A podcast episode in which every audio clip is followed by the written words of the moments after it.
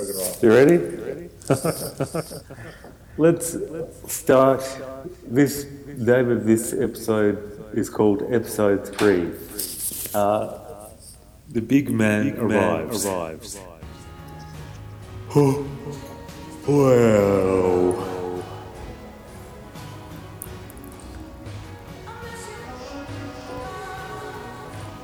I just gave a bird to my uh, someone I know. Whispering smack, shooting up Jack, straight to the knife, hillbilly strife. Wiring up me chopper, Kev's done a cropper. Less spotted goat, gloating rhymes he wrote. I'm becoming a celebrity or a pig let loose in disease. Wiggle your way out of this one, short circuit me wet bum. Tough guys and tie-dyed brain drawing. This is all she wrote. Another choking bespoke soot, soot smoker. Wow, I'm just going to say wow. I've really started ripping into the sky. The artificial layer which separates us from the angels and the band the angels.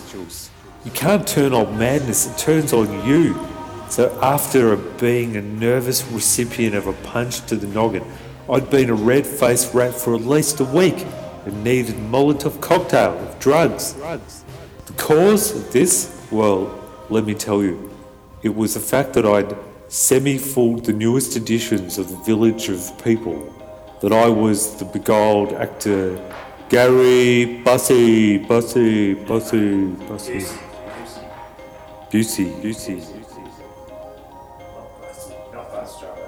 Busey. Gary Busey. Gary Busey. It took until the next morning when they saw me and they called me invisible.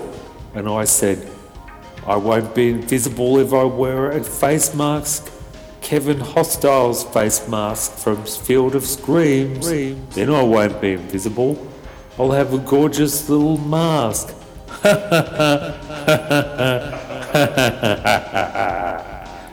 they were pretty damn upset, like little children having mushroom juice poured all over them. And some of them demanded that they get back sent back to Manila. And I just said, man, chill out, man. It's a cool scene everywhere in this town. I convinced the lovely ladies to stay put, but they didn't seem at all interested in me a sexy beast of a power man. After a few hours, the girls calmed the hell down, which allowed me time to make some more plans. One thing I'd had the taste for for some time was stepping on a stage, putting on my massive bright power suits, using my public speaking skills learned at Toastmasters, all while motivating losers into good people and being paid wads of Granny Smiths. Know what I'm saying?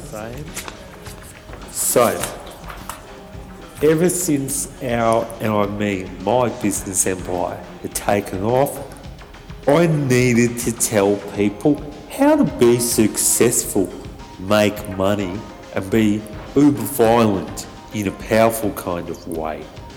I could transfer all of this skill, excellent screaming and motivation to the public. I spent at least three days watching videos of Tony Robbins, the Ayatollah of kite angles for tips. I spent hours, at least three hours, pacing my room, screaming naked into the mirror.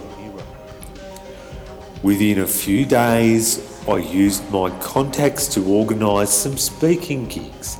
I was on track and ready to rumble.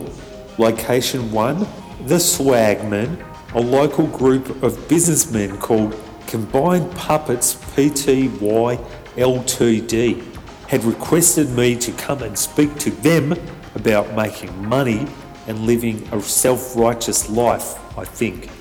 Last time I was there, I saw truckloaders' careers start to flounder. Tough luck, Grig.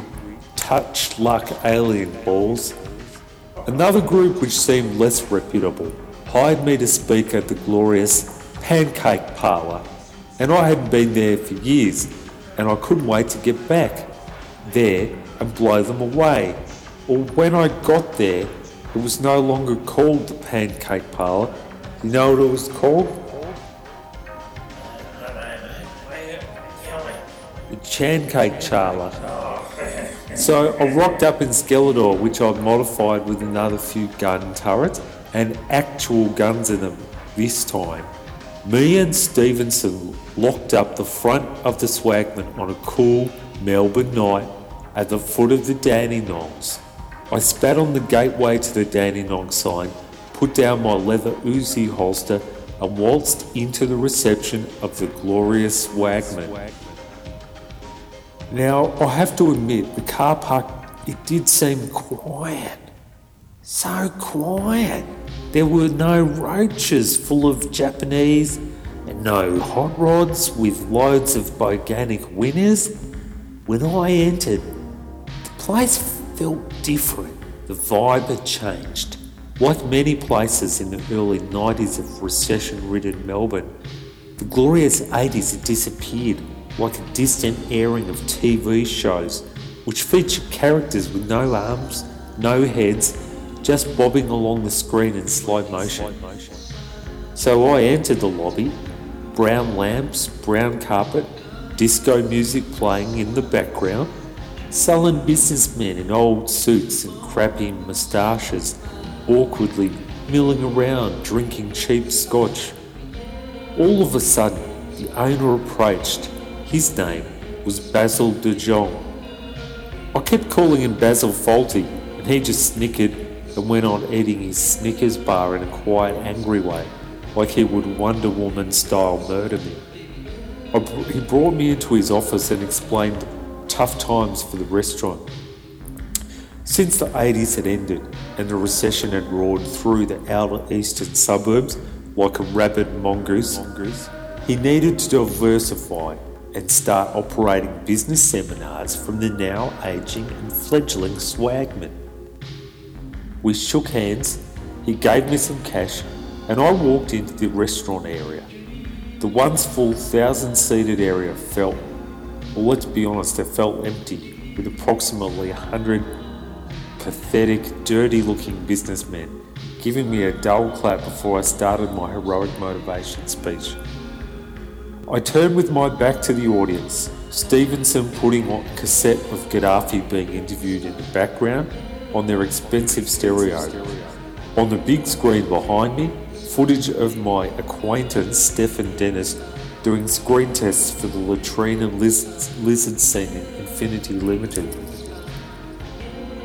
Infinity Limited. Infinity Limited. Infinity limited infinity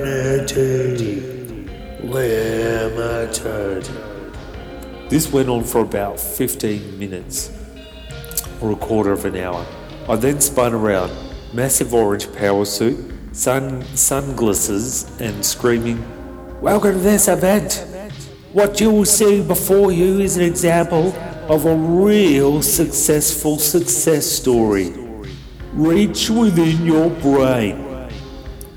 You got some answers? I've got the decoder, and we're gonna make some answers for all of us. Australian number one, Indonesian secret police number 10.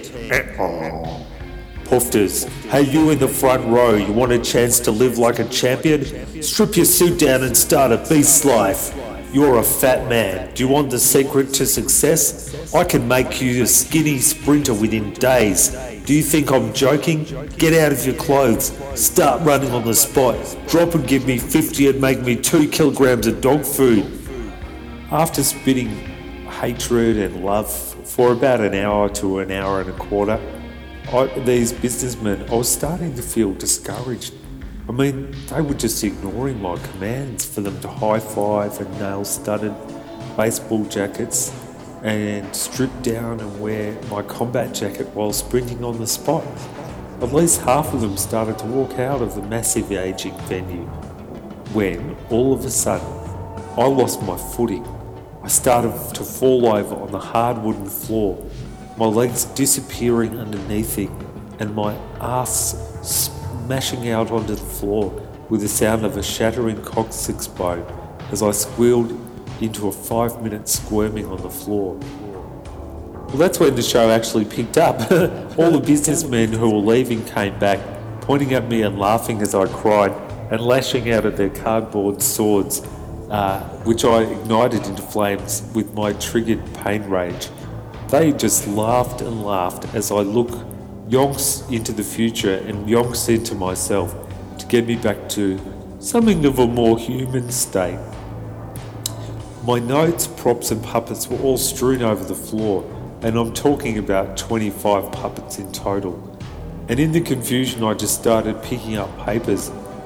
I lost my balance, so I was holding onto a fake dog in the Thunderbox statue, um, just reciting what was written down. I, summed up my confidence again and launched back into it. It's like the Karate Kid, but more like a karate adult with the neck of a trooper spider, huh? Alright, gents, let's get back into the bank and into the influential emotional speech. At this point, I went back to my notes. Dear Basil de Jong, we hereby declare your premises the swagman, an unfit dwelling and unsafe for any kind of activity which involves humans. Your failure to pay the rent, pay your staff, and wipe your anus has also resulted in us repossessing the property to create a 90s style nightclub, bringing this relic closer to the millennium. The audience just looked stunned. Basil's jaw dropped.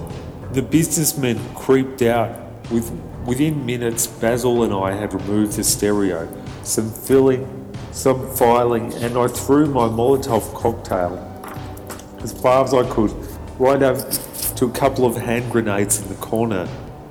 As I left, I saw the once iconic building explode into flames in my rear vision mirror. I burned down Burwood Highway while Basil DeJonkers gone, caught by the cops, ruined by the cops, and went to buggery in a handbasket. The next gig at the Pancake Parlour, or Chancake Charla as it then called, was a very terrible failure. There were only about 20 businessmen and business ladies there, and all the business ladies were dressed in business skirts, and little children spent their time throwing ice cream at my naked torso with their disgusting little toddler ties and baby power suits. What a humiliating waste of time. Hmm. Oh well. I still had the massive nocturnal empire, loads of cash, trucks, thawing bunyip meat, and an army of Maccamen at my disposal. Well, until next time, rectify my presence in your soiled bathtub, wrecking dinner each night. What a frighten, frightening hazard, the future TV king.